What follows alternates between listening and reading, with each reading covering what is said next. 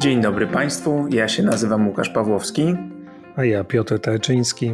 I zapraszamy na kolejne wydanie podcastu amerykańskiego. To już 95 odcinek. Zanim zaczniemy, no to jak Państwo wiedzą, tradycyjnie musimy Państwu, a nie musimy nawet, a chcemy Państwu podziękować za to, że jesteście z nami w mediach społecznościowych, że jesteście przede wszystkim z nami na platformach e, streamingowych, że nas słuchacie, mm, że komentujecie, że proponujecie swoje tematy i mm, jak za chwilę powiemy, jeden z takich proponowanych, sugerowanych tematów dzisiaj mm, właśnie podejmiemy.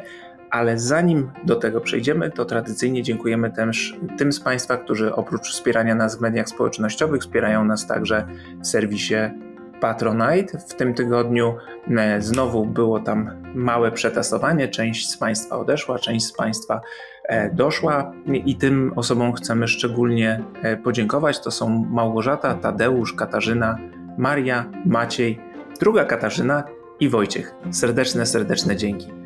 A teraz przechodzimy już tradycyjnie do głównego tematu odcinka. Dziś pomówimy o komisji.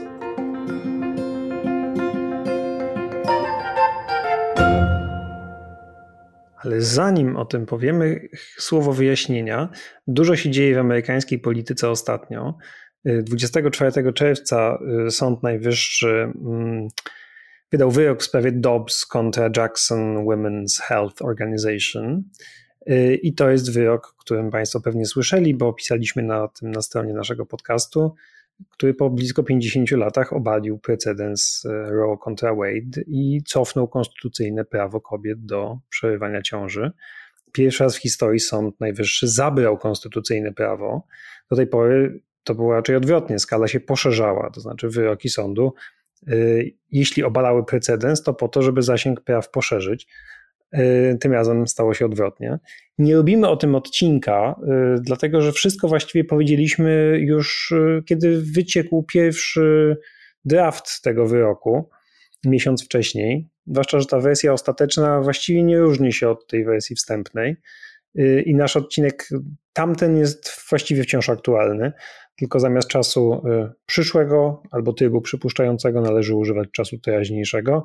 Y, mówiliśmy i o tym wyroku, o tym, co on ozna będzie oznaczał, y, o tym, jak zmieni się sytuacja w poszczególnych stanach i, i, w całym kraju. No i to się dzieje na naszych oczach. Do tego tematu oczywiście wrócimy kiedyś, bo opowiemy więcej, zobaczymy, jak na to reagują demokraci, zobaczymy, jak na to reagują sądy, jak zmienia się sytuacja prawna i faktyczna w, w różnych stanach, ale to pewnie dopiero po wakacjach, a tym z Państwa, którzy są zainteresowani tym tematem, polecamy nasz odcinek na ten temat to był chyba, jeśli dobrze pamiętam, odcinek 88, prawda? E, mówiliśmy też e, przy innych okazjach w ogóle o legitymizacji Sądu Najwyższego. E, to wówczas, kiedy ogłaszano, że pierwszą czarną kobietą w Sądzie Najwyższym zostanie sędzia Ketanji Brown Jackson. Tak się właśnie stało, więc do tego odcinka także Państwo mogą zajrzeć, żeby poznać szerszy kontekst kryzysu legitymizacji Sądu Najwyższego i tego jej upolitycznienia tej instytucji. Także dlatego, że tego samego dnia, w którym Sąd Najwyższy obalił precedens y, Roe, wydał kilka innych wyroków y, równie ważnych, a może znaczy w każdym razie bardzo ważnych.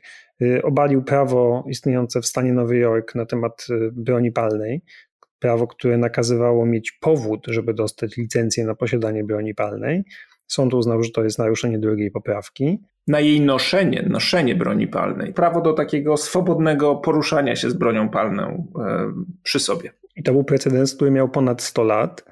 Mm, I to jest oczywiście kolejny ukłon w stronę konserwatystów i republikańskiej, e, partii republikańskiej. I to jeszcze niecały miesiąc po masakrze w Uvalde.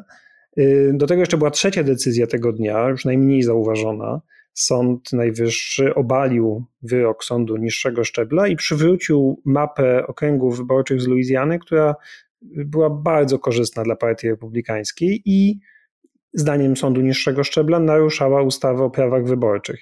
A Sąd Najwyższy powiedział: Nie, nie szkodzi, ta mapa jednak republikańska jest spoko i ona może funkcjonować, i ona będzie mapą, która będzie funkcjonowała w tegorocznych w listopadowych wyborach. I to pokazuje, że to jest kolejny z wyroków, których ta konserwatywna większość w Sądzie Najwyższym e, spełnia po prostu listę życzeń Partii Republikańskiej. No to nie jest koniec tej listy, bo jeszcze jest wyrok w sprawie Agencji Ochrony Środowiska, który ograniczył możliwości działania czy wpływania przez agencję na mm, emitentów gazów cieplarnianych.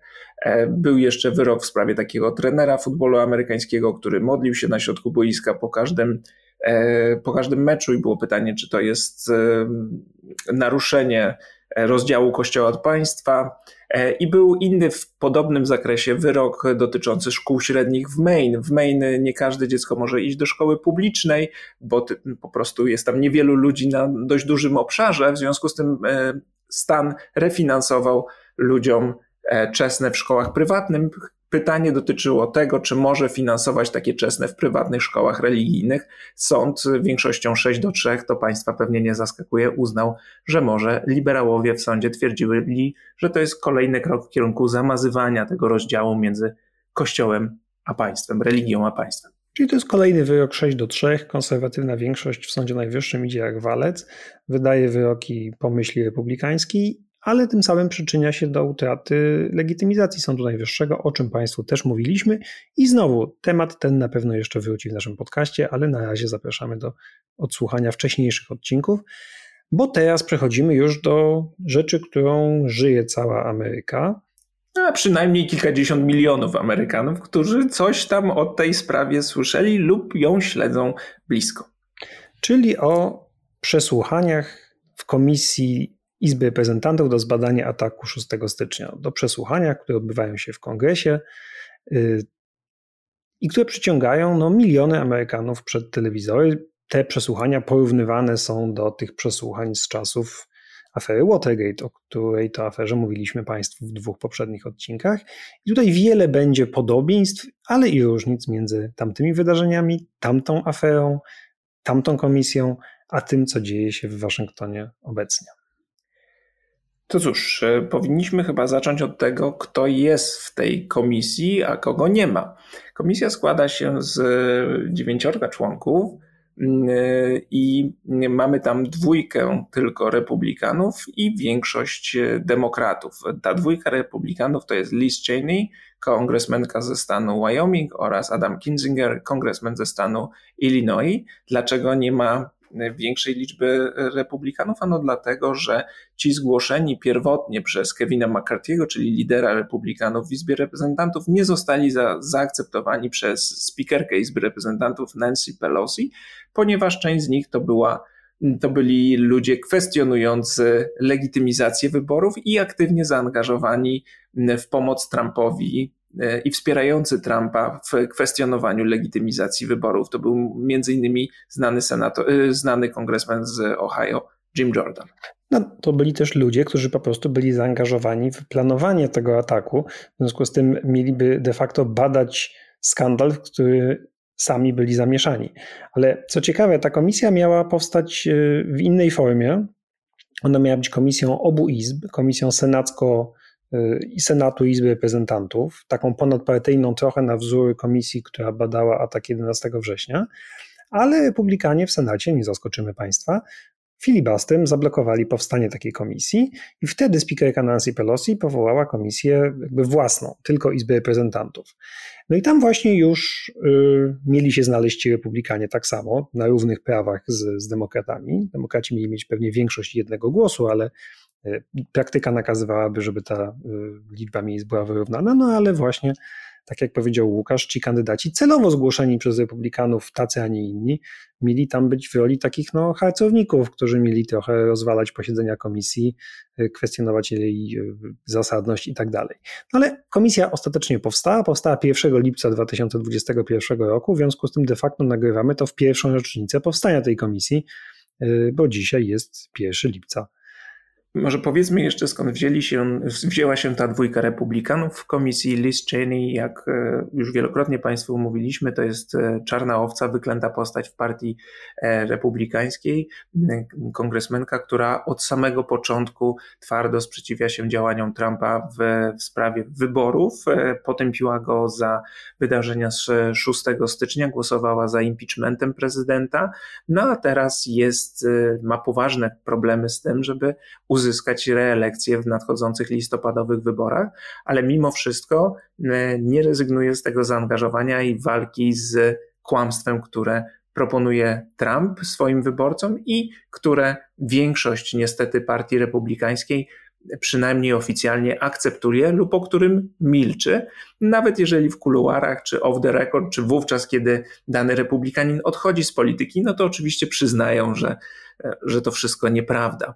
I zaraz też Państwu powiemy, że nawet ludzie w najbliższym otoczeniu Trumpa uważają, że cały ten e, opowieść o skradzionych wyborach jest e, ściemą, a Adam Kinzinger to podobnie jak Cheney, e, jeden z dziesiątki kongresmenów Partii Republikańskiej głosujących za impeachmentem Trumpa w tej sprawie, kongresmen z Illinois, który także ma niewiele do, właściwie Cheney to ma coś do stracenia, Kinzinger już niewiele ma do stracenia, bo ogłosił, że rezygnuje z zasiadania w kongresie po tych wyborach, więc nie ubiega się o reelekcję.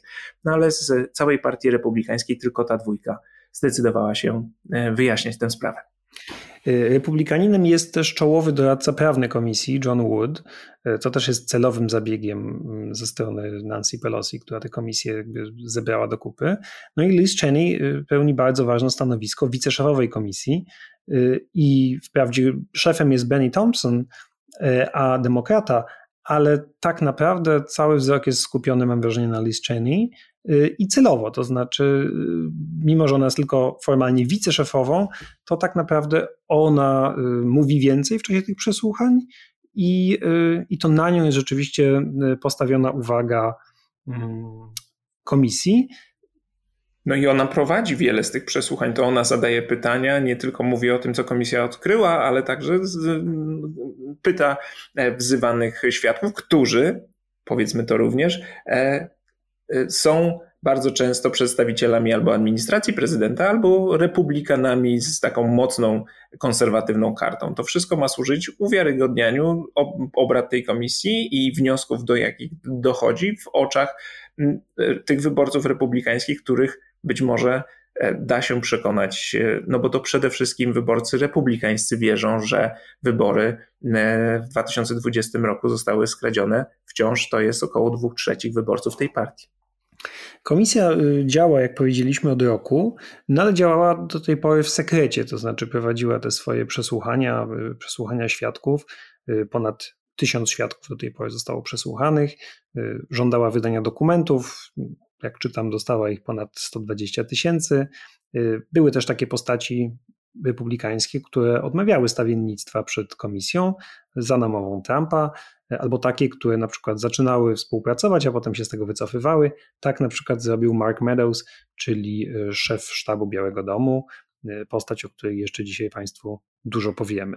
No i teraz od 9 czerwca prowadzone są publiczne przesłuchania, o których wiedzieliśmy, że będą, i one rzeczywiście przyciągają ludzi. To one są porównywane do tych przesłuchań z afery Watergate.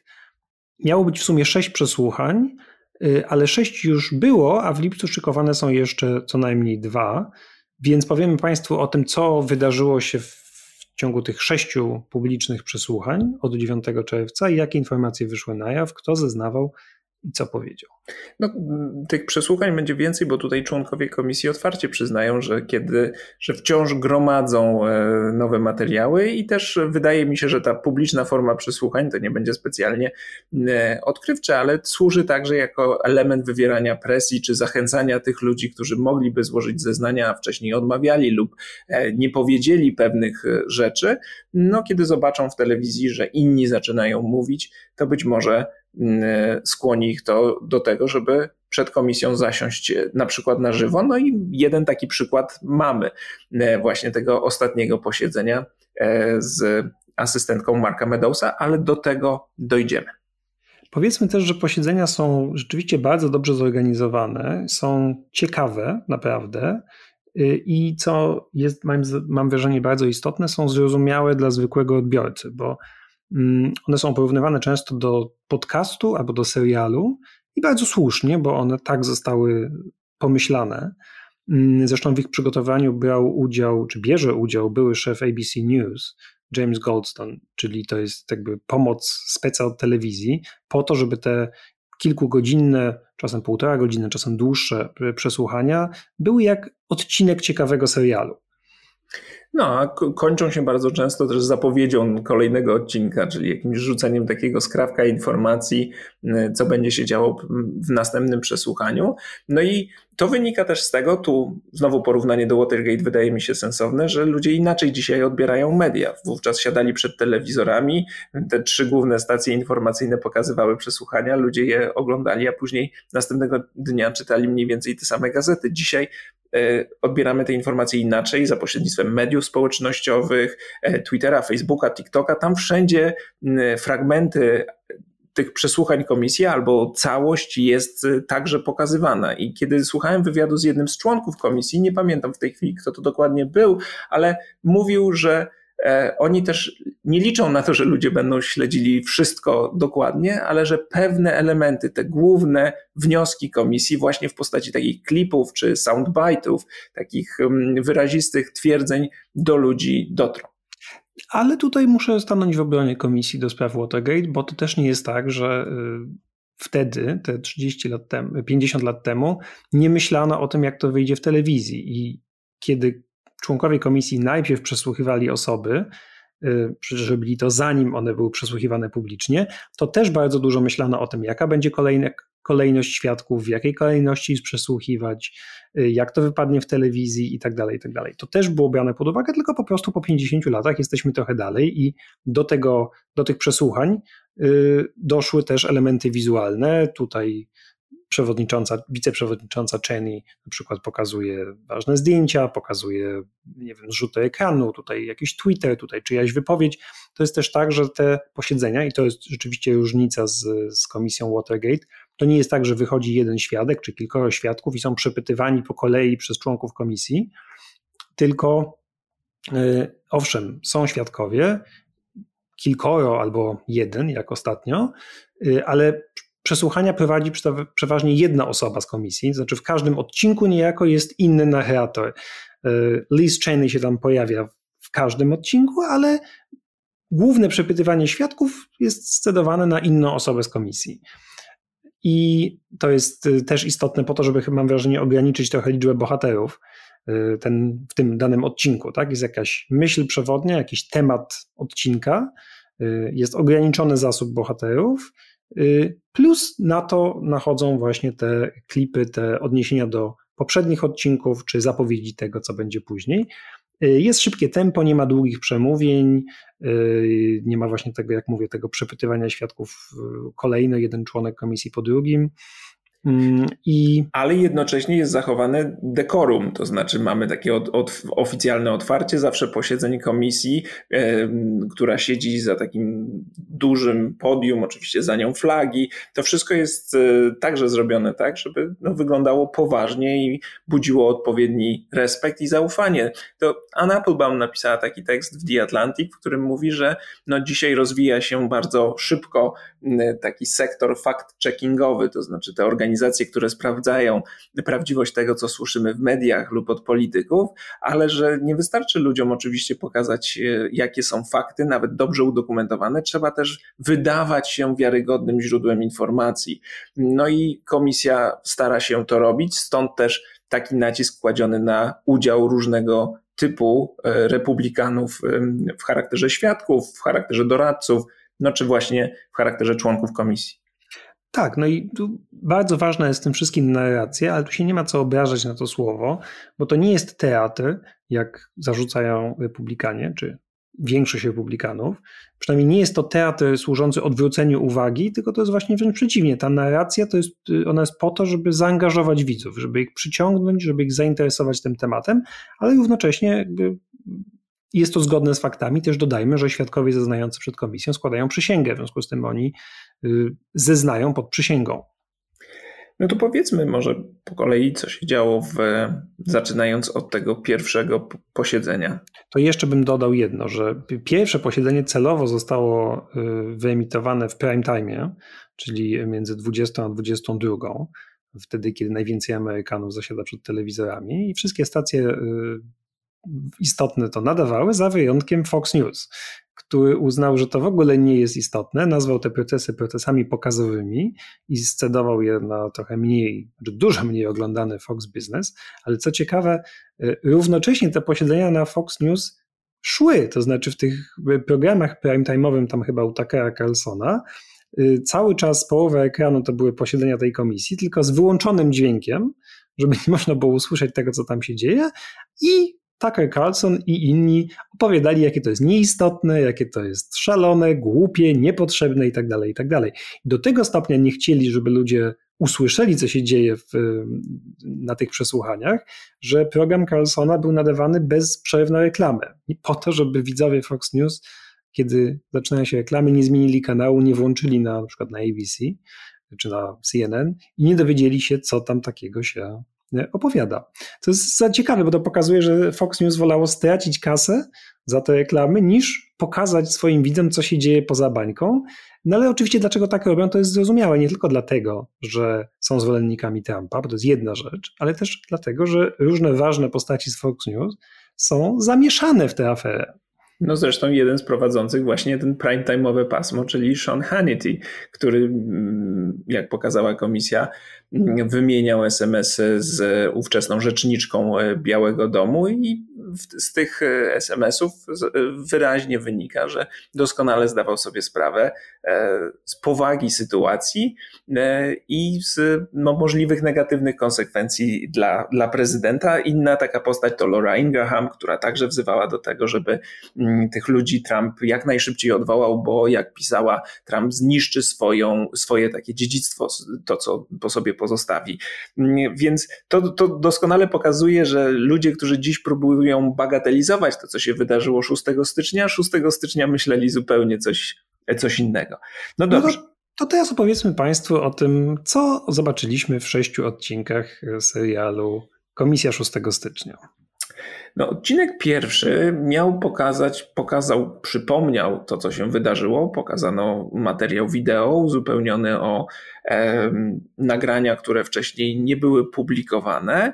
E, no i miał przypomnieć widzom, no, minęło ponad pół, półtora roku, miał przypomnieć widzom, jak dramatyczne były te wydarzenia, że to nie była wycieczka szkolna na Kapitol, e, że to nie był pokojowy protest, e, tylko że tam e, zostali ranni, a nawet zginęli ludzie. To po pierwsze. Po drugie, chodziło także o pokazanie widzom, że Trump doskonale wiedział, co się wówczas dzieje, ale jeszcze zanim to, to że Trump doskonale wiedział, że jego zarzuty o sfałszowanych wyborach e, są nieprawdziwe. I to mieli, mieli pokazać między innymi były prokurator generalny w administracji Trumpa William Barr, e, który na nagraniu takiego zeznania dla komisji e, powiedział wyraźnie, że przekazał Trumpowi, że jego tezy o sfałszowanych wyborach to jest gówno prawda. It's, it's bullshit. Wisienką na torcie była Iwanka Trump, Y, Bidulka, która y, też zeznawała przed komisją, więc ten klip też był puszczony. No i Bidulka bardzo nie chciała powiedzieć y, tego, co musiała powiedzieć. To znaczy, że no, ona bardzo szanuje prokuratora generalnego Bara, więc kiedy on powiedział, że to jest gówno prawda, ona zgodziła się z, z tym, co on mówi. Innymi słowy, nawet Iwanka Trump doskonale wiedziała, że tezy jej ojca o sfałszowanych wyborach są nic nie warte. Chodziło także o to, podczas tych, tych pierwszych przesłuchań, podczas, podczas tych przesłuchań występowali i zeznawali także funkcjonariusze e, ochrony Kapitolu, e, przypominając, co się wówczas działo i opowiadając o swoich doświadczeniach ale obok tego takiego emocjonalnego przypomnienia i pokazania, że Trump zdawał sobie sprawę z nieprawdziwości zarzutów, chodziło także o zarysowanie głównej tezy. A ta główna teza mówi tyle, że to Donald Trump był cały czas zanurzony w ten plan nielegalnego utrzymania władzy, no i że komisja będzie nam się starała pokazać, jak próbował tę władzę utrzymać, wpływając na różne, na różne instytucje w ramach administracji, czy na różnych konkretnych ludzi, i nie wynikało to jak już powiedzieliśmy, z jego niewiedzy czy przekonania, błędnego przekonania, w którego ktoś wprowadził, tylko całkowicie świadomie, wiedząc, że opiera się na kłamstwie, próbował nielegalnie tę władzę utrzymać. To jest główna teza, której chce dowieść komisja. I robił to na różne sposoby, i każdy z kolejnych odcinków, z kolejnych przesłuchań skupia się na jednym aspekcie tego siedmiopunktowego planu, bo Liz Cheney zarysowała to w takim siedmiopunktowym planie Trumpa. Y, jeden, Trump wiedział, że przegrał, ale szerzył dezinformację świadomie. Dwa, Trump chciał wprowadzić lojalnego sobie prokuratora generalnego, który poparłby jego tezę, że wybory zostały sfałszowane, co bardzo pomogłoby w realizacji kolejnych elementów planu. Trzy, Trump naciskał na wiceprezydenta Pensa, żeby ten odmówił uznania głosów elektorskich wtedy właśnie 6 stycznia. Cztery, Trump próbował wywierać naciski na legislatorów stanowych, czy w ogóle na władze stanowe, żeby oni zmieniły y, wyniki wyborów na jego korzyść. Pięć, Trump próbował zgromadzić tak zwanych alternatywnych elektorów, to znaczy wysłać po prostu do Waszyngtonu y, ludzi twierdzących, że są elektorami, którzy zagłosowaliby na niego, a nie na, na Bidena. 6 Trump wezwał do Waszyngtonu agresywny tłum, agresywny motłoch i posłał go na Kapitol, świadom tego, że ten tłum jest uzbrojony i agresywny i niebezpieczny. I wreszcie 7, że kiedy doszło do wybuchu przemocy, Trump odmówił wezwania tych ludzi do tego, żeby się rozeszli i odmówił powstrzymania przemocy. Pierwszy, e, pierwsze przesłuchanie oglądało łącznie 20 milionów e, widzów a hasło przesłuchania z 6 stycznia było trzecim najpopularniejszym, najchętniej szukanym hasłem w, w Google w Stanach Zjednoczonych. E, wyprzedziło wesele Britney Spears, ale e, było za nowym filmem Jurassic World. No więc całkiem nieźle wydaje się e, z tym zainteresowaniem Amerykanów. No i zwłaszcza, że kolejne przesłuchania poza tym, po tym pierwszym wstępnym były naprawdę, naprawdę ciekawe. Przesłuchanie drugie, 13 czerwca, to było to była opowieść o tym, że ludzie Trumpa wielokrotnie powtarzali mu, że przegrał wybory. I Trump doskonale wiedział, że uczciwie przegrał wybory, że wybory nie zostały sfałszowane. I tutaj zeznawało wiele różnych osób. Byli pracownicy kampanii Trumpa, byli republikańscy urzędnicy odpowiedzialni za wybory y, i nieustannie powtarzali, nie było żadnych dowodów, nie ma żadnych dowodów na fałszerstwa wyborcze i że Trump doskonale o tym wiedział i to jest, co ważne, wszystko to byli republikanie, i w, w, dużej mierze byli to zwolennicy Donalda Trumpa, ludzie, którzy na Trumpa głosowali w 2020 roku. No, wśród nich mamy innymi Jasona Millera, czyli doradcę kampanii, który powiedział, że w bardzo jasnych, klarownych słowach e, przekazał Trumpowi, że on te wybory przegrał. Prawnik e, Trumpa, Alex Cannon, e, przyznawał, że nie było żadnych dowodów na masowe fałszerstwa wyborcze. Nawet wspomniany już Sean Hannity, którego Trump bardzo lubi, z którym się często konsultuje w takich ujawnionych SMS-ach do e, rzeczniczki prasowej Białego Domu, apelował, żeby już więcej o tych skradzionych wyborach nie mówić, to było już po ataku na Kapitol z SMS-ach z 7 stycznia. No, dwie takie wisienki na torcie powiedzmy, to jest y, Bill Stępień, czy Stepin, były szef kampanii Trumpa, y, który przyznał, że po wyborach uformowały się wokół Trumpa takie dwie drużyny. Jedna to była tak zwana drużyna normalnych, Team Normal, do której on sam podobno należał i która mówiła, że nie należy ogłaszać zwycięstwa, kiedy jeszcze trwa liczenie głosów y, i że byli ci drudzy, którzy nazywali się raczej drużyną Rudy'ego Giulianiego, chociaż pewnie należałoby ich raczej w kontraście nazwać Team Crazy. Y, I o tym, jak pijany Giuliani w noc wyborczą kazał Trumpowi ogłaszać się jak najszybciej zwycięzcą wyborów. Inne postacie z tego zespołu to prawniczka Sydney Powell i doradca do spraw handlowych Peter Navarro, między innymi, ale ta lista osób jest, e, jest dłuższa. Pewnie do tego Team Normal zaliczylibyśmy także Billa Barra, wspomnianego już, który mówił, że Trump no, oderwał się od rzeczywistości. Co mnie akurat uderzyło, bo to, to jest urocze, że, tak, że Bill Barr zorientował się, że Trump jest oderwany od rzeczywistości i gotów jest zrobić wszystko, żeby zachować władzę albo przynajmniej nie stracić w oczach swoich wyborców. Zorientował się o tym pod koniec grudnia 2020 roku. No ale ta Team Crazy y, rzeczywiście suflowała Trumpowi kolejne absurdalne teorie. Myśmy o Sydney Powell już Państwu kiedyś mówili. Y, no to jest chyba jedna z najbardziej szalonych postaci wokół Trumpa. Y, ona między innymi promowała taką teorię o tym, że nie tylko o tym, że maszyny do głosowania, te Dominion Voting Machines, y, one były jakoś zhakowane przez Hugo Chaveza i wenezuelski rząd i tak dalej, i tak dalej, ale tam jeszcze pojawiła się taka teoria, o której chyba Państwu mówiliśmy, to znaczy o tym, że we Włoszech, Włosi. tak, włoskie satelity kierowane przez jakiegoś bezimiennego gościa z amerykańskiej ambasady zmieniały wyniki w maszynach wyborczych gdzieś w Nowym Meksyku bodajże.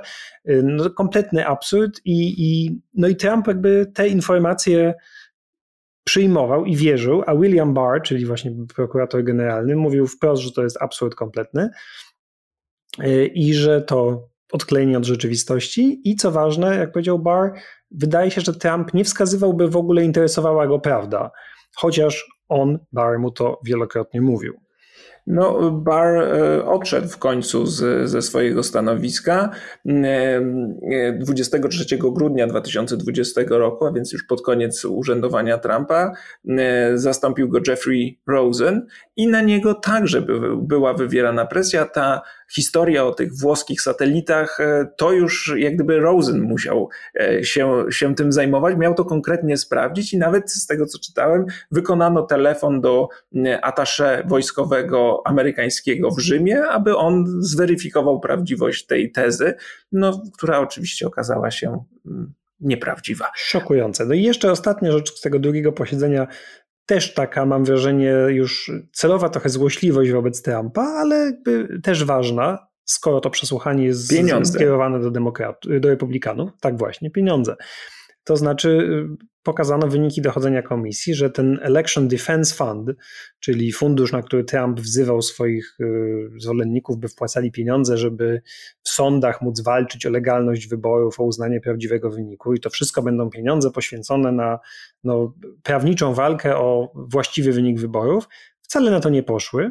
Kolejny szok tylko y, z tych 250 milionów dolarów znaczna większość poszła na jego własny prywatny PAC, czyli ten taki fundusz kampanijny Save America PAC, y, a z tego z kolei już opłacane były osoby bliskie Trumpowi, no i na przykład Kimberly Guilfoyle, czyli narzeczona Donalda Trumpa juniora, a zarazem była żona obecnego demokratycznego gubernatora Kalifornii, nawiasem mówiąc, to też jest szokujące. No i Kimberly Guilfoyle, która wystąpiła na tym wiecu 6 stycznia i tam opowiadała te wszystkie androny, dostała za te 2,5 minuty wystąpienia 60 tysięcy dolarów. Innymi słowy, cały ten Election Defense Fund to była po prostu ściema obliczona na zarobienie pieniędzy i Trump kiwa finansowo własnych ludzi. Znowu, nie jest to coś, czegośmy nie wiedzieli, ale zawsze dobrze o tym przypomnieć. No właśnie, to, to może mały nawias, to jak Państwa pytają, e, bo nas też pytają czasami, czy ten Trump to tak naprawdę wierzy, że te wybory zostały skradzione, czy, czy tylko udaje, no to to, co zrobił z tymi pieniędzmi, pokazuje, że raczej tylko udaje, chociaż jest w tym udawaniu bardzo e, przekonujący dla swoich wyborców, no ale gdyby naprawdę wierzył, że w sądach może coś wywalczyć, że ma jakieś dowody na to, aby pokazać fałszerstwa wyborcze, no to zamiast wydawać ćwierć miliarda dolarów na e, swoich współpracowników i swój fundusz wyborczy, to rzeczywiście walczyłby w sądach i próbował te dowody e, zdobywać. Więc ja uważam, że on tak naprawdę nie wierzy, ale jednocześnie są ludzie, którzy się potrafią sobie tak wmówić pewne rzeczy, że, że ta granica między wiarą a niewiarą się, się zaciera. A ludzie blisko Trumpa z pewnością w to nie wierzą, natomiast jeśli pojawia się okazja do zarobienia pieniędzy, to z niej ochoczo korzystają, bo to też jest niezwykłe. To znaczy, jeśli jesteś taką Kimberly Guilfoyle, czyli przyszłą synową Trumpa, zakładam, i rzeczywiście wierzysz w to, że wybory zostały skradzione i występujesz na wiecu, ponieważ jesteś autentycznie poruszona niesprawiedliwością i sfałszowanymi wyborami, to idziesz tam i protestujesz dlatego, że w to wierzysz, a nie po to, że akurat zarobisz za to 60 tysięcy dolarów. No ale jak się okazuje, dla rodziny Trumpów e, wszystko jest okazją do biznesu i to również w tym drugim przesłuchaniu padło. Przy tej okazji też Liz Cheney podniosła ciekawy argument, taki zachęcający ludzi do tego, żeby mówili o swoich doświadczeniach i przyszli przed e, komisję, bo zwróciła uwagę, że e, w stan oskarżenia postawiono 840 osób e, w związku z tymi wydarzeniami z 6 stycznia. No i że wiele z tych osób, a przynajmniej część, to są ludzie, którzy zostali być może wprowadzeni w błąd przez Trumpa, a ten nie dość, że skorzystał wyborczo, to znaczy utrzymał swoją bazę, to jeszcze skorzystał finansowo, no i żeby ci ludzie, którzy przez Trumpa zostali oszukani, przyszli i zeznawali. Więc to, to także był kolejny argument komisji. Przesłuchanie numer 3, 16 czerwca, y, było bardzo ciekawe. Ono dotyczyło nacisków na wiceprezydenta Pensa i planu Eastmana. Myśmy o planie Eastmana, y, Johna Eastmana, Państwu opowiadali w którymś z odcinków.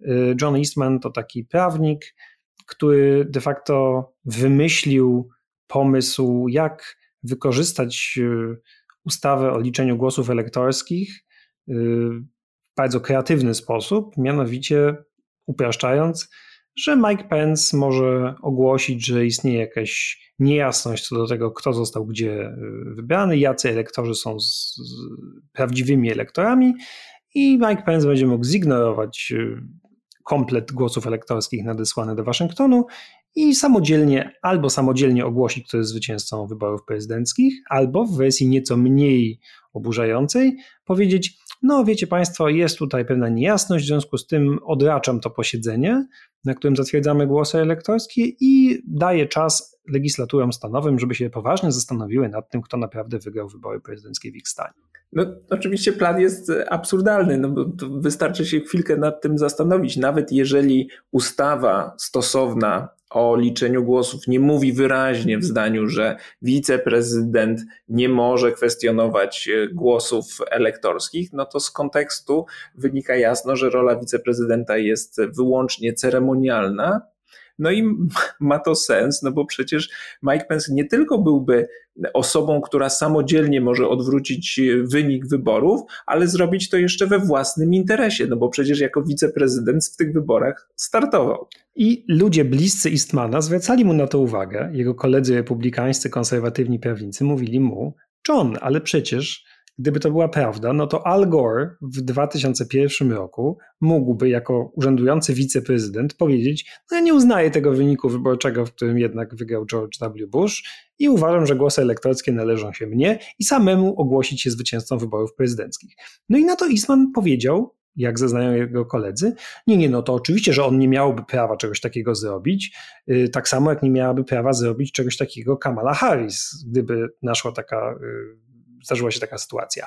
Ale Mike Pence może to zrobić. No i to jest najlepsze w tym wszystkim, że cały plan, Eastmana był nielegalny, ale Eastman doskonale wiedział, że on jest bezprawny i nielegalny. Doskonale wiedział, że gdyby sprawa dotarła do Sądu Najwyższego, to Sąd Najwyższy jednomyślnie albo prawie jednomyślnie yy, orzekłby na jego niekorzyść. I kolejne osoby, które zeznawały tego 16 czerwca, yy, mówiły, że Eastman i ludzie, którzy promowali ten plan, wiedzieli, że on jest nielegalny. Giuliani też przyznawał, że jest to nielegalne na przykład. No i tutaj kluczowe były zeznania pewnego emerytowanego sędziego, konserwatywnego dodajmy, Michaela Lutiga, czy Lutidża. To jest taka postać y, bardzo szanowana w środowisku konserwatywnych prawników. Y, on był nominowany do sądu przez George'a Busha seniora. Był rozważany do sądu, jako kandydat do Sądu Najwyższego przez George'a Busha juniora, który uznał go, uwaga, za zbyt konserwatywnego. Y, Lutig był doradcą Pensa później. Kiedyś był mentorem Teda Cruza i, co ważne, Johna Eastmana. No i tenże Lutig zeznawał, bardzo tak poważnie, cedząc słowa, bardzo ostrożnie dobierając, że gdyby plan Eastmana i Trumpa został zrealizowany, to byłby to konstytucyjny kryzys, absolutny koniec y, zasady pokojowego przekazywania władzy, czyli samego sedna amerykańskiej demokracji, i dodał, że Trump jest, był i jest zagrożeniem dla amerykańskiej demokracji. I oczywiście dlatego Pence nie chciał zrobić e, tego, co prosił go Trump, a właściwie Prosił czego słowo. żądał Trump, tak, e, bo presja na Pence'a była wywierana zarówno publicznie, jak i prywatnie. E, ktoś wyliczył, że w tym przemówieniu przed szturmem na Kapitol nazwisko Pence'a padło 11 razy w tym wystąpieniu Trumpa, a E, kiedy już do samego tego szturmu doszło, to jeszcze Trump e, wysłał takiego tweeta, w którym mówił, że Pence nie zrobił tego, czy nie miał odwagi zrobić tego, co należało zrobić.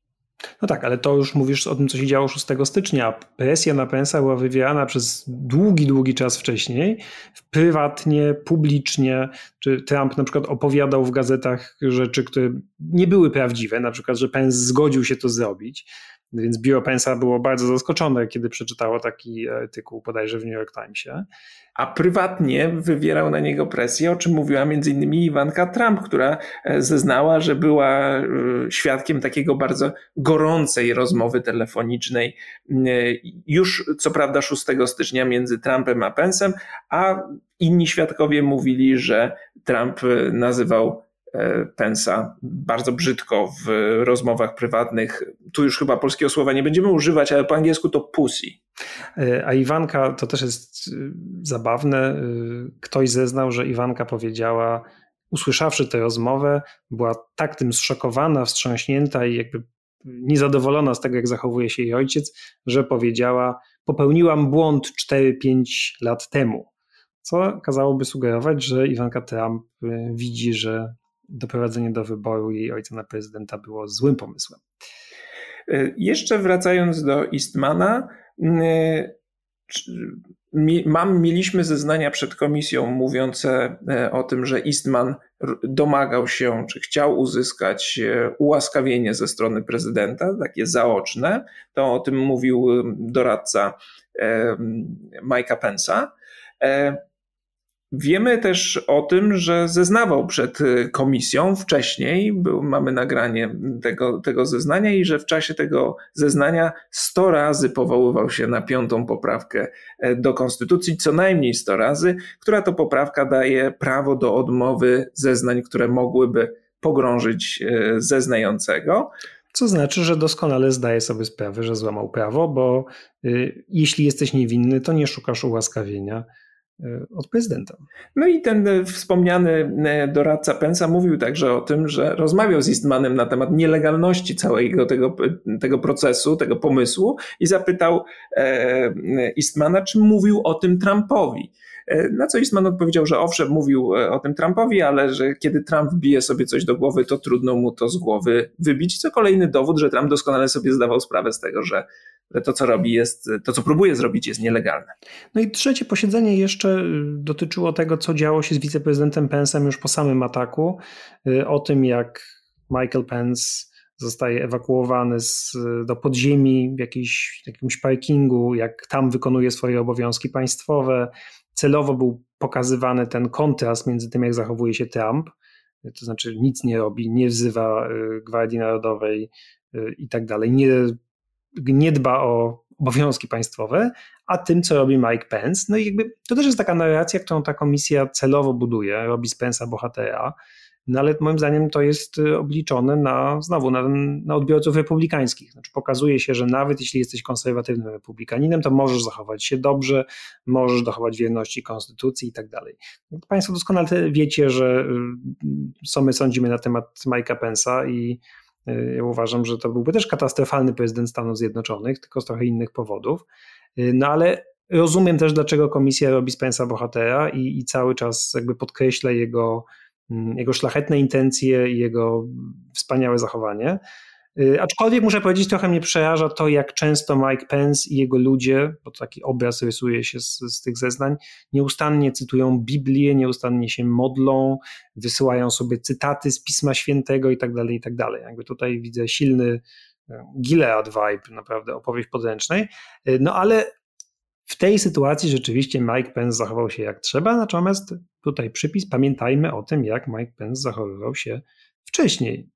No to skoro powiedzieliśmy o naciskach wywieranych na wiceprezydenta, to teraz opowieść idzie do kolejnego przesłuchania, a tam mowa jest o innej alejce, którą Trump próbował E, zmieniać e, wyniki czy wpływać na wyniki wyborów, i to były naciski na urzędników stanowych odpowiedzialnych za organizację wyborów, za mm, zaliczenie głosów. No i to przesłuchanie też, muszę powiedzieć, dość e, dramatyczne, bo tutaj mieliśmy często zwykłych ludzi, którzy nie są, po, właściwie mieliśmy jedną taką, jednego świadka, zwykłą urzędniczkę wyborczą z, ze stanu Georgia, kobietę w ogóle nie zaangażowaną politycznie, którą akurat Trump wziął sobie na cel i która opowiadała no, dość dramatyczną swoją historię o tym, że natychmiast później dostawała groźby śmierci, groźby linczu, bo to czarna kobieta. Mm, e, jakieś wiadomości w stylu ciesz się, że mamy rok 2020, a nie 1920 tak jak mówię, zwykła osoba, która mówi, że teraz nie może wyjść do sklepu, nie może pojawić się na ulicy, bo ryzykuje tym, że, że, że zostanie zaatakowana czy werbalnie, czy fizycznie. Atakowana była ona, atakowana była jej matka, a nawet jej babcia. Y, ona była urzędniczką niższego szczebla z hrabstwa Fulton w Georgii i na podstawie jakiegoś, jakiejś takiej teorii spiskowej, jakiegoś y, kawałka nagrania wideo, na którym jacyś ludzie ubzdurali sobie, że widać dorzucanie głosów, czy tam wyjmowanie jakichś walizek z głosami, no mniejsza o to. Jedna z tych teorii, na które rzucił się Trump jako dowód na to, że tutaj właśnie były oszustwa wyborcze i dlatego właśnie wymienił między innymi ją z nazwiska. No i to rzeczywiście skończyło się tak, że ona musiała rzucić pracę i, i odejść z, pracy, którą wykonywała od wielu, wielu, wielu lat, ponieważ tego się nie dało zrobić. Znaczy nie dało się tego wytrzymać po prostu. Y, ale jakby ona nie była jedyna, bo E, o takich e, reakcjach zwolenników Trumpa wobec ludzi podejrzewanych o to, że fałszują wybory, jest całe mnóstwo. No i tutaj dwie osoby zeznawały. Jedną już Państwo znacie, to znaczy Brad Raffensberger, sekretarz stanu Georgii, czyli urzędnik odpowiedzialny za organizację wyborów w tym stanie.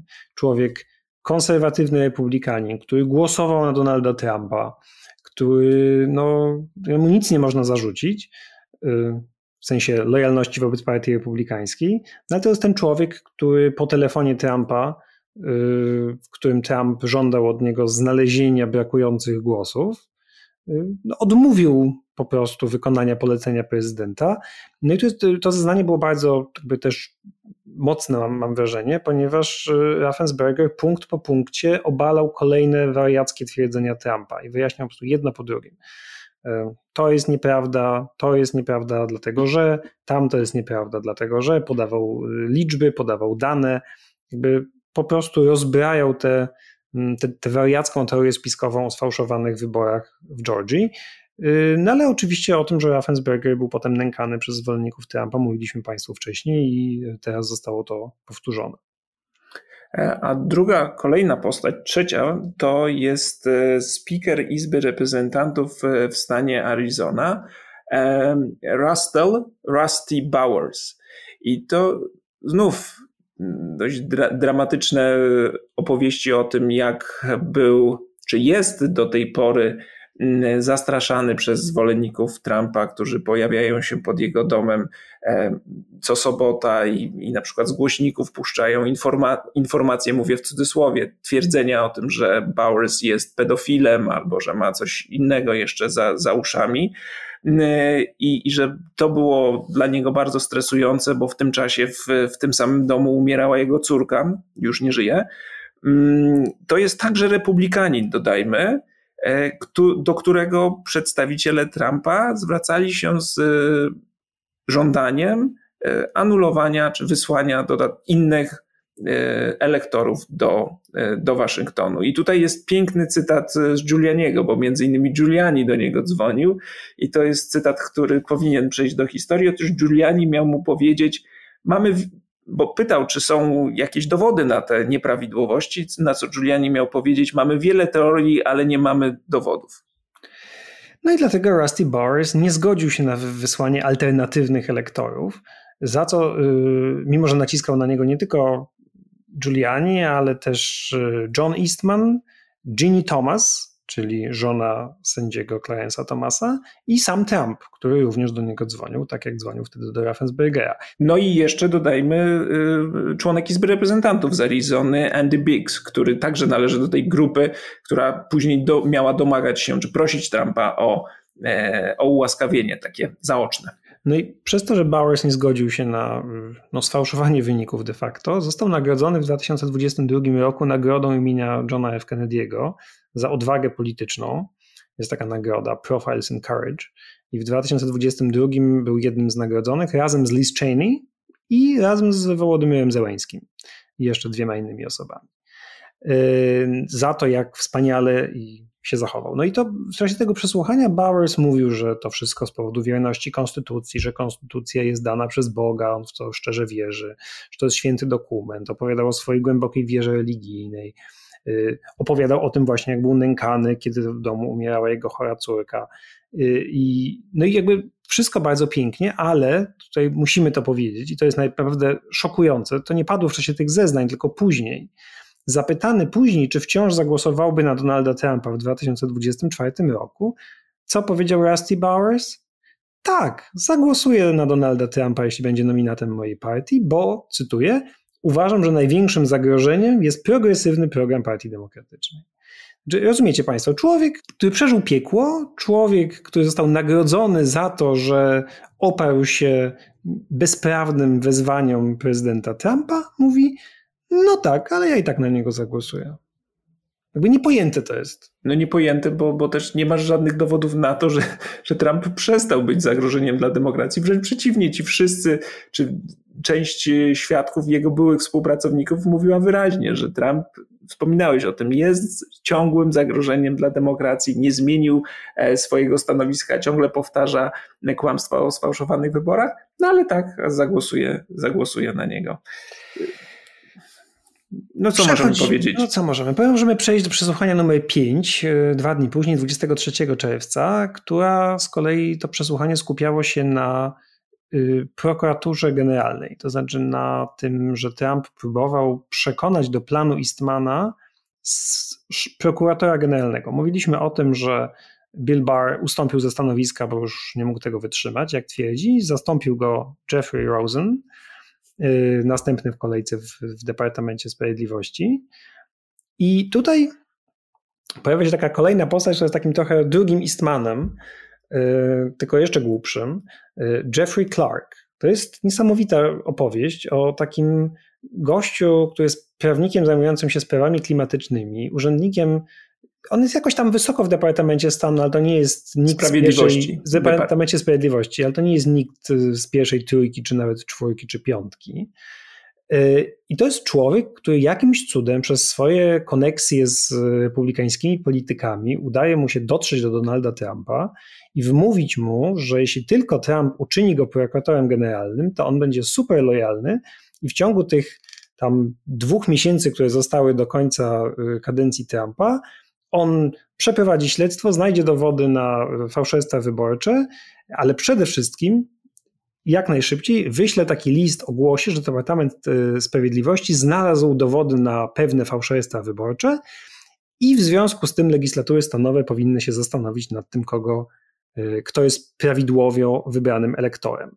No i wiecie Państwo, to jest e, szokujące, bo gdyby to się udało, no to rzeczywiście ciężar jakby waga tego oświadczenia Departamentu Sprawiedliwości, y, które by powiedziało, tak, wybory jednak były sfałszowane albo były częściowo sfałszowane, byłaby kolosalna i wtedy już te wszystkie naciski na lokalnych urzędników y, stanowych, na przykład na tego Rusty'ego Bowersa czy Raffensbergera, wyglądałyby inaczej, no bo to wszystko byłoby podparte autorytetem prokuratury generalnej. No ale powiedzmy jeszcze, kto zeznał o tym że przed komisją pod przysięgą, że takie zdarzenie miało miejsce? No między innymi e, pełniący obowiązki zastępcy prokura e, prokuratora generalnego Richard Donahue, który I sam był, Rosen. Tak, no i oni jak gdyby byli przy tym, oni wiedzą o co, o co chodziło. Ostatecznie nie doszło do nominacji Clarka na to stanowisko. Trump podobno chciał to zrobić, ale panowie zagrozili, że jeżeli to zrobi, no to będzie miał do czynienia z takimi masowymi odejściami z Departamentu Sprawiedliwości i to się nam ładnie łączy z masakrą sobotniej nocy, o której opowiadaliśmy Państwu przy okazji odcinków o Watergate, kiedy swoje żądanie zwolnienia specjalnego prokuratora złożył Nixon i wówczas prokurator generalny i zastępca prokuratora generalnego ustąpili ze stanowiska w proteście. A tutaj na spotkaniu w Białym Domu Jeffrey Rosen, czyli urzędujący prokurator generalny ze swoim zastępcą oświadczyli Trumpowi, że jeśli mianuje y, Clarka prokuratorem generalnym, no to będzie miał do czynienia z falą dymisji w, w Departamencie Sprawiedliwości. Odejdzie cała wierchuszka departamentu i Clark będzie szefem cmentarza, jak to zostało powiedziane. I to rzeczywiście przestraszyło Trumpa, no bo zdał sobie też sprawę chyba z tego, jaka byłaby optyka czegoś takiego, bo to byłoby nawet gorzej niż masakra sobotniej nocy, bo odeszłyby nie dwie osoby, tylko kilkanaście. Y, I, no i ostatecznie wycofał się z tego pomysłu mianowania Clarka prokuratorem generalnym.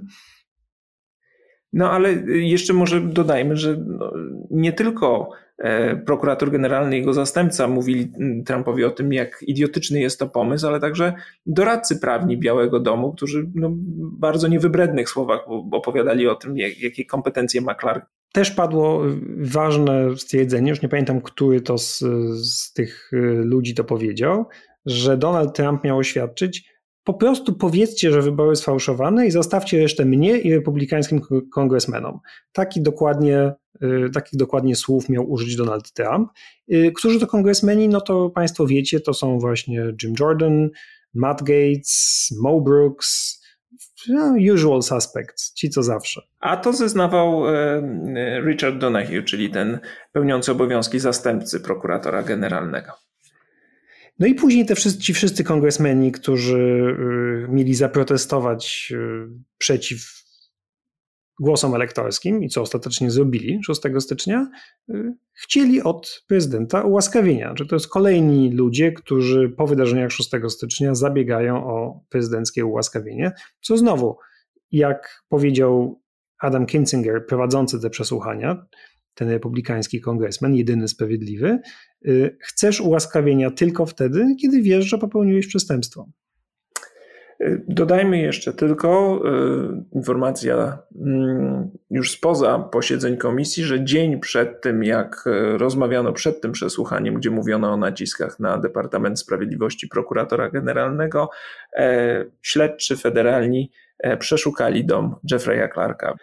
No i przechodzimy do przesłuchania numer 6, które odbyło się 28 czerwca, które jest najciekawsze. A którego miało nie być. A którego miało nie być. Ono było zaskakującym odcinkiem tego serialu. Dlaczego ono się odbyło tak nieoczekiwanie poza harmonogramem? Tutaj są różne teorie. Y, mniejsza o to na razie. Ważne jest, co się na tym posiedzeniu wydarzyło. Y, ono było prostsze niż pozostałe, dlatego że tak naprawdę zeznawała tylko jedna osoba. Y, była to Cassidy Hutchinson, y, główna asystentka Marka Meadowsa, czyli szefa sztabu Białego Domu. Osoba, która pojawiała się wcześniej w czasie tych przesłuchań w różnych y, klipach puszczanych w poprzednich odcinkach, ale tym razem zeznawała na żywo, zeznawała pod przysięgą. I teraz wytłumaczmy, kim ona jest, bo prawica zaczęła opowiadać od razu, że to jest nikt istotny, jakaś mało istotna w ogóle postać, która niczego nie wie, niczego nie widziała, ale y, główna asystentka szefa sztabu Białego Domu to jest wbrew pozorom bardzo istotne stanowisko. To jest osoba, która spędzała mnóstwo czasu w Białym Domu, mnóstwo czasu z Markiem Meadowsem i z Donaldem Trumpem również. Ona była de facto szefem sztabu, szefa sztabu. Była odpowiedzialna za jego spotkania, była odpowiedzialna za kontakty z y, kongresem, ale była też po prostu odpowiedzialna za y, bieżące funkcjonowanie Białego Domu w pewnej części. I naprawdę bardzo dużo słyszała, i to też jest pewnie istotne, że traktowana była jako zwykła asystentka, którą, przy której można mówić wszystko, przy której ludzie się nie pilnują. Też dodajmy, no to jest młoda kobieta, dwudziestokilkoletnia, Y, to też pewnie sprawiało, że Meadows i inni po prostu mówili przy niej różne rzeczy, a tymczasem ona, jak y, ta mucha na ścianie naprawdę słyszała bardzo, bardzo dużo i była świadkinią bardzo wielu wydarzeń. I o tym opowiedziała przed komisją 28 czerwca. No i co, jakie są najważniejsze z tych y, twierdzeń, o których y, mówiła? No więc przede wszystkim to jest po kolei idźmy. E, historia o wykrywaczach metalu.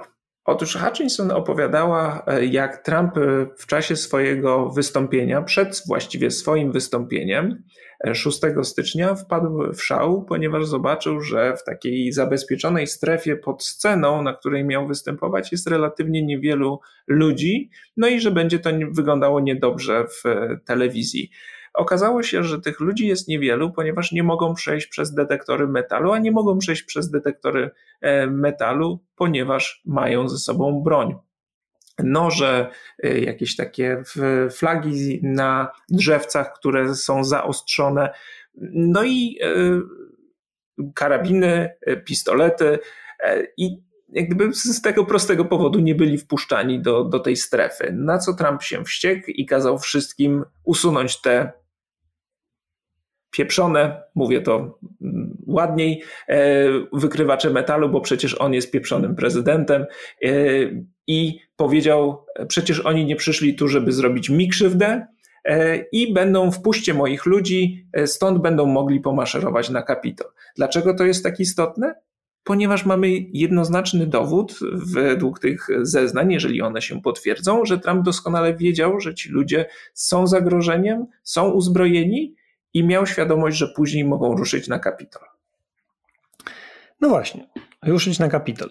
Myśmy sobie żartowali z Donalda Trumpa, że on zapowiadał wtedy na tym wiecu y, pójdę z wami, pójdziemy razem na Kapitol, a potem zniknął. Później jakoś oni sami pomaszerowali.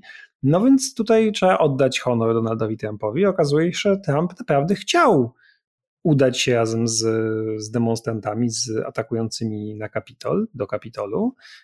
Pieszo, nie wiem, pewnie raczej pojechać e, autem, ale nie pozwoliła mu na to jego własna ochrona, co również zezłościło Trumpa niezmiernie i domagał się zawiezienia pod Kapitol, ale e, szef jego ochrony odmówił. No i tutaj wszyscy się skupiają na tym e, bardzo ciekawym fragmencie zeznań Hutchinson, która wprawdzie tego nie widziała, tylko opowiadała o tym, co usłyszała od zastępcy Medowsa, od wiceszefa sztabu Białego Domu. E, Trump miał chwycić za kierownicę i jakoś tam domagać się, żeby on pojechał w, w, tym kierunku, w którym on chce, na co szef ochrony miał powiedzieć prezydentowi, żeby zabrał rękę, a Trump wtedy jeszcze drugą ręką jakoś tam go schwycił. No i to jest oczywiście bardzo ciekawe, jeśli to się potwierdzi, to jest jakoś tam szokujące, bo pokazuje, że Trump jest osobą y, no, niezrównoważoną. No tak, no to też jakby nie jest to wielkie zaskoczenie, natomiast no to nie jest coś, od czego można mu postawić zarzuty, to jest y, ciekawe, to jest y, historycznie interesujące, ale samo w sobie nie jest, jest kompromitujące, ale nie jest przestępstwem, o tak bym powiedział. No i część y, prawicy rzuciła się na ten właśnie fragment y, przesłuchań, mówiąc, że to jest nieprawda, ponieważ e, anonimowe źródła z Secret Service, czyli ze służby ochrony prezydenta, miały powiedzieć e, dziennikarzom, że e, tak nie było i że osoby które wówczas były na miejscu, mogą zeznać pod przysięgą, że tak nie było. Ale dopóki nie zeznają, no to mamy głos anonimowego źródła z Secret Service po jednej stronie, a z drugiej strony mamy głos e, kobiety, która zeznaje pod przysięgą, chociaż, jak Piotr zaznaczył, ona wyraźnie powiedziała, że ta historia została jej opowiedziana przez wiceszefa sztabu, ale wówczas w pokoju, w którym ta historia była jej opowiadana, był ów agent Secret Service, którego Trump miał złapać za szyję. Y, no ale to nie jest jedyny przypadek, kiedy Trump stracił y, panowanie nad sobą. Tutaj jakby kolejna y, pikantna anegdotka. Słowo pikantna tutaj nawet dobrze pasuje. Mianowicie Hutchinson zeznała, że była świadkiem tego, jak Trump rzucił talerzem o ścianę. Tak był wściekły, że prokurator Barr nie potwierdził jego tezę o sfałszowanych, ukradzionych wyborach, że rzucił talerzem o ścianę, aż spłynął ketchup po ścianie. I że nie był to jedyny taki przypadek, kiedy Trump albo rzucał talerzami, albo ściągał obrus ze stołu wściekły i tak dalej, i tak dalej. I znowu, no to to jest ciekawe, y, maluje nam pewien obraz Trumpa, ale też nie jest y, nielegalne. No nie jest nielegalne rzucanie talerzami, to tylko pokazuje, jakim jesteś człowiekiem.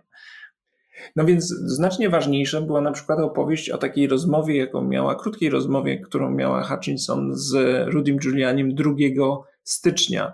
E, Giuliani był w Białym Domu, ona odprowadzała go e, do samochodu, no i Giuliani miał jej powiedzieć, że 6 e, stycznia stanie się coś wyjątkowego. Ona wróciła do gabinetu swojego szefa Marka Meadowsa. Powiedziała, że miała taką interesującą rozmowę z Giulianim, a Meadows, nie podnosząc wzroku z nad telefonu, który przeglądał, no miał powiedzieć, że e, sprawy mogą rzeczywiście zajść daleko i może, może stać się coś złego 6 stycznia. Z zeznań Hutchinson wynika, że ludzie wokół Trumpa wiedzieli, że 6 stycznia może być nie tylko niebezpieczny, ale też może być niebezpieczny Y, z prawnego punktu widzenia dla Donalda Trumpa. Tutaj taką postacią y, kluczową w tych jej zeznaniach jest doradca prawny Białego Domu, Pat Cipollone, tudzież Cipolloni, który wyrasta na taką postać, która we wszystkich tych planach, bo on się pojawiał też wcześniej, we wszystkich tych pomysłach nacisków, a to na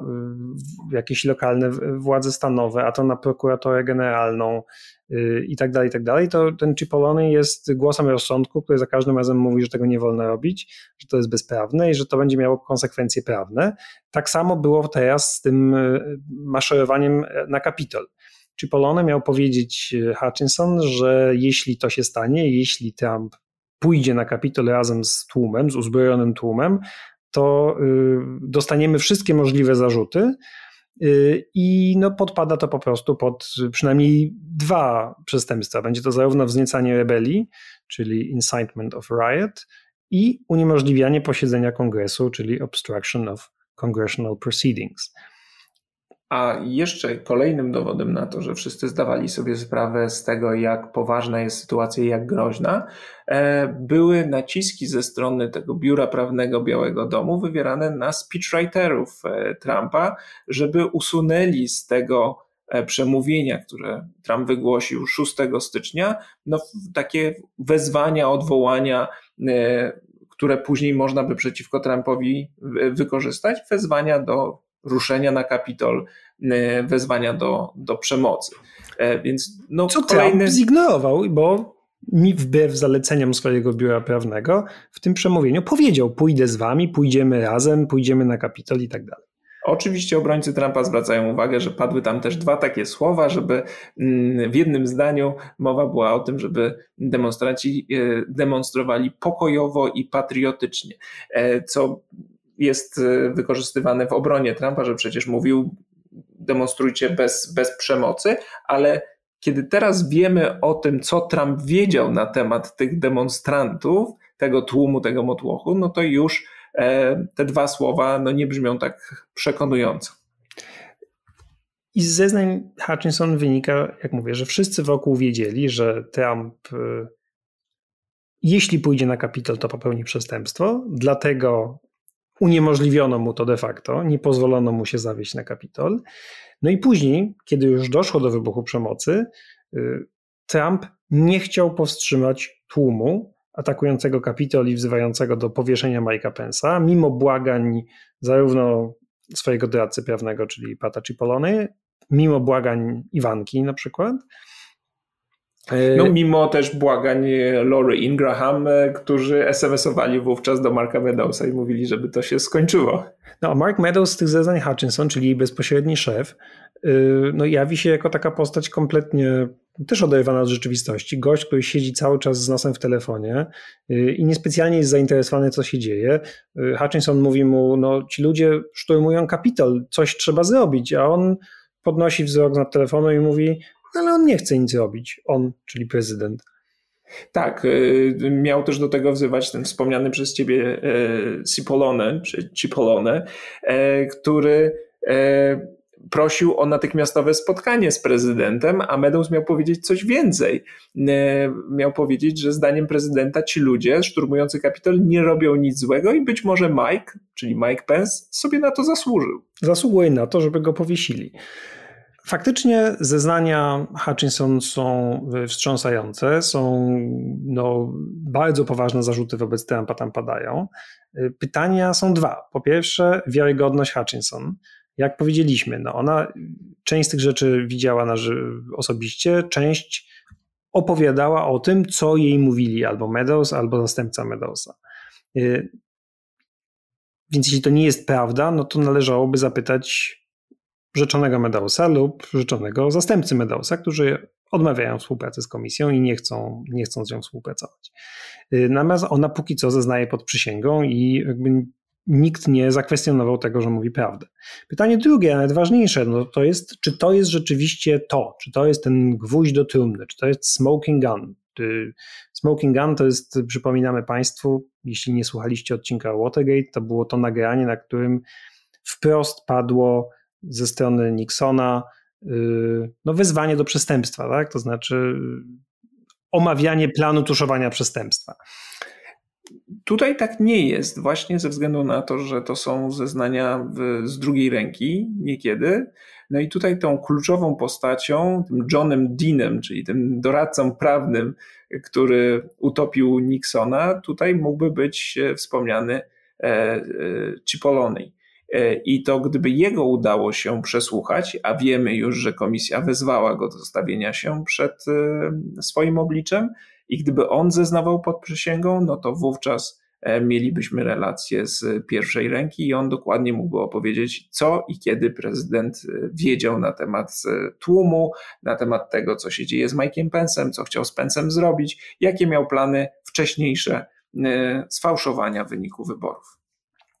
Tak, no i to jest też trochę tak, że mam wrażenie, że ludzie oczekiwali po tych posiedzeniach y, właśnie takiego smoking gun, to znaczy dowodu, na którym Donald Trump będzie mówił, y, a teraz będziemy łamać prawo, nakazuje wam popełnić przestępstwo, zrobić to czy tamto. No i wiecie Państwo, czegoś takiego nigdy nie usłyszymy z oczywistych względów. I nawet więcej, w sprawie afery Watergate też nie padło nic takiego. To znaczy, kiedy słucha się tej taśmy Smoking Gun, na której Nixon omawia tuszowanie przestępstwa, to też nie padają słowa, y, no wiesz, a w sprawie afery Watergate to teraz musimy ją zamieść pod dywan y, i nakazuje ci popełnić przestępstwo. No to, to nie tak wygląda, to jest wszystko znacznie bardziej subtelne. Y, natomiast w przypadku 6 stycznia de facto ten smoking gun już padł wielokrotnie. To znaczy o tym, że Trump wiedział, że popełnia przestępstwo, to już wielokrotnie zostało powiedziane, a już zwłaszcza w czasie tych posiedzeń e, komisji 6 stycznia. E, tutaj różnica polega na tym, że w odróżnieniu od afery Watergate nikt nie zaprzecza, że prezydent wiedział tak naprawdę. E, wręcz przeciwnie, prezydent i ludzie prezydenta albo mówią, że nic się takiego nie stało i w ogóle jakby nie ma afery, albo są wręcz z tego dumni, że jakby dobrze się stało i to wszystko było uzasadnione. No i różnica jest też taka, że Nixona nie skazano, przecież nie postawiono mu zarzutów kryminalnych, tylko zmuszono do odejścia z urzędu. Trump już nie jest urzędującym prezydentem, więc teraz pytanie dotyczy tego, czy Departament Sprawiedliwości może postawić prezydentowi zarzuty. No i e, z analiz, które e, czytałem, e, po tych zeznaniach wydaje się to nieco bardziej prawdopodobne, bo tak jak wspomnieliśmy, mamy wyraźną sugestię, że prezydent doskonale zdawał sobie sprawę z tego, jak niebezpieczny jest tłum, który wysyła na Kapitol, i wiemy też, że wcześniej zdawał sobie sprawę przed 6 stycznia, że może dojść do wybuchu przemocy. E, ale stąd jeszcze moim zdaniem naprawdę daleka droga, bo Hutchinson, mimo tego, że wiele widziała, to chyba nie jest jeszcze ten poziom, e, który mógłby prezydenta zatopić. I potrzebne by były zeznania samego Meadowsa, czy e, czy przede wszystkim a nawet nie przede wszystkim, ale także Mike'a Pence'a. No tak, ale wydaje się, że to zeznanie Hutchinson, to zaskakujące przesłuchanie, było elementem presji na kogoś ważniejszego, czyli właśnie najprawdopodobniej na Cipollone, który kiedy już padły publicznie pewne twierdzenia pod jego adresem, y, no teraz może mieć y, potrzebę wyjaśnienia tego, jak było jego zdaniem naprawdę, przedstawienia swojej wersji wydarzeń. Zwłaszcza, że on do tej pory z tą komisją współpracował tak trochę, udzielił kilku wyjaśnień, był na kilku filmach, myśmy go widzieli w tych poprzednich pięciu odcinkach parę razy, y, ale później odmówił dalszej współpracy, no ale teraz będzie się musiał do tego jakoś ustosunkować, do tego wezwania y, stawiennictwa przed komisją. Natomiast pytanie jest takie też, czy co by się stało, gdyby Donald Trump otrzymał jakieś zarzuty? Bo wiecie, no to państwo, to jest jednak y, bezprecedensowa sytuacja. Gdyby prokurator generalny, który to jest taka funkcja, on jest z jednej strony w gabinecie prezydenckim, ale z drugiej strony jest niezależny od prezydenta, ponieważ kieruje Departamentem Sprawiedliwości. ale on, prezydent może go odwołać. Może go odwołać, ale jego zadaniem jest y, dbanie o przestrzeganie prawa, a nie o dbanie o prezydenta. Tego na przykład nie rozumiał kompletnie Donald Trump, o czym doskonale wiemy. On uważał, że szef Departamentu Sprawiedliwości to powinien być de facto jego prawnik, a nie szef niezależnej struktury wymiaru sprawiedliwości. No i jeśli e, prokurator generalny Mary Garland postawi zarzuty y, byłemu prezydentowi i przypuszczalnie przyszłemu kandydatowi partii opozycyjnej na prezydenta, no to to jest y, przekroczenie, to jest jakaś kolosalna zmiana w amerykańskiej polityce. To jest, to może mieć nieprzewidywalne konsekwencje. No bo na to zwolennicy Trumpa zareagują na pewno i na to mogą zareagować przemocą. Znaczy to nie ma co ukrywać. Na, na pewno tak się może Y, to się może wydarzyć. Z drugiej strony, jeśli nie zostaną mu postawione zarzuty, no to znaczy, że można robić to, co się zrobiło, można wzywać do przemocy, można najpierw próbować ukraść wybory, a później można poszczuć tłum na, y, na Kapitol i y, nie przejmować się tym, że oni chcą powiesić twojego wiceprezydenta. Tutaj właściwie nie ma dobrego wyjścia. Jak to ktoś powiedział, czas dobrych wyjść się już skończył. Znaczy, tu każde z tych rozwiązań, postawienie lub niepostawienie zarzutów Trumpowi ma swoje kolosalne i głębokie konsekwencje. No i oczywiście, gdyby mm, Trump e, został skazany, no to na tej podstawie podżegania do buntu, do insurekcji, można go pozbawić prawa do ubiegania się o prezydenturę. No więc to miałoby ogromne konsekwencje. I kiedy Piotr mówi o e, zdenerwowanych wyborcach Trumpa, to myślę, że mm, groźba takich sankcji no, wywołałaby ich e, wywołałaby ich wściekłość. No i tu znów wracamy do tego pytania, o którym już kiedyś wspominaliśmy, że to jest doskonała, czy była wcześniej doskonała okazja dla Partii Republikańskiej, żeby się od Trumpa odciąć. E, teraz korzystają z tej okazji tylko ci, którzy nie mają nic do stracenia, bo albo nie ubiegają się już o urząd, albo są emerytowanymi e, republikanami. Więc y, na razie nie widać, żeby to E, posiedzenia komisji przynosiły jakąś spektakularną zmianę w poparciu dla Trumpa, czy w poparciu w ogóle dla partii republikańskiej. Zresztą trudno oddzielić też chyba skutki działań komisji, jeśli mówimy o poparciu dla partii, a skutki chociażby wyroków e, Sądu Najwyższego. No nie możemy powiedzieć, co tutaj ma większy e, większy wpływ. Ja wyczytałem taki tekst, który wydawał mi się sensowny, że chyba jedyne na co może liczyć komisja, to to, że uda się przynajmniej część wyborców republikańskich przekonać, że może czas pozwolić Trumpowi odejść. Nie będzie to jakiejś, wiesz, zmiany trzęsienia ziemi, e, tylko zacznie rosnąć inny kandydat potencjalny na prezydenta z ramienia Partii Republikańskiej, na przykład Ron DeSantis, gubernator Florydy. A zatem przesłuchania są ciekawe. Przesłuchania ujawniają y, naprawdę ważne informacje i, i, wskazują na odpowiedzialność Trumpa za, za wydarzenia z 6 stycznia i wcześniej. Natomiast trzeba być bardzo ostrożnym z, z oczekiwaniami i z entuzjazmem.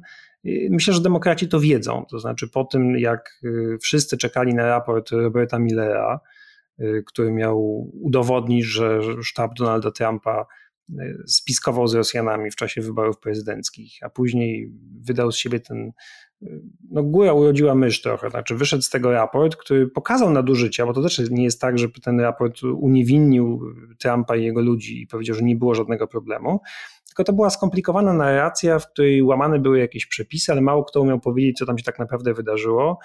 Sam Miller mówił językiem prawniczym w kongresie, y, i, i niespecjalnie też potrafił walczyć z tym spinem ludzi prezydenta, którym zresztą kierował wtedy y, tym spinem Barr, prokurator generalny, który ludzie prezydenta mówili, no w tym raporcie nie ma niczego takiego, no czyścił prezydenta. No i faktycznie to jakby to doprowadziło do impeachmentu, ale ale jak wiemy, jak się skończyło. A zatem demokraci nauczeni doświadczeniem i tym, tym, co się wydarzyło po śledztwie Millera, rzeczywiście byli chyba nastawieni dość sceptycznie wobec y, tej komisji 6 stycznia, y, ale wydaje mi się, że ona jakby jednak wykroczyła ponad te oczekiwania i budzi większe zainteresowanie niż się tego spodziewano. Y, wpływa też na opinię publiczną, bo sondaże jednak pokazują, że liczba Amerykanów uważających, że Trump powinien otrzymać jakieś zarzuty, wzrosła, nieznacznie, ale wzrosła. Y, natomiast no, faktem jest, że na razie nie widać y, takiego dobrego zakończenia, bo jak powiedziałem, jedno i drugie, i postawienie zarzutów prezydentowi, zarzutów kryminalnych, i niepostawienie będzie się wiązało z, no, ze straszliwymi konsekwencjami. Czas pociągnięcie Trumpa do odpowiedzialności to był drugi impeachment. Wtedy tak naprawdę można to było zrobić. Zostałby skazany politycznie w kongresie i, i to się tak by, powinno było zakończyć. No ale stało się jak się stało. A komisja też ma prawdopodobnie niewiele czasu, żeby zakończyć swoje prace, bo jeżeli e, republikanie odzyskają kontrolę nad kongresem, to prace komisji zakończą, niezależnie od tego, na jakim etapie one będą. A na dziś to my kończymy. Dziękujemy Państwu, że byliście z nami i do usłyszenia za tydzień. Do usłyszenia.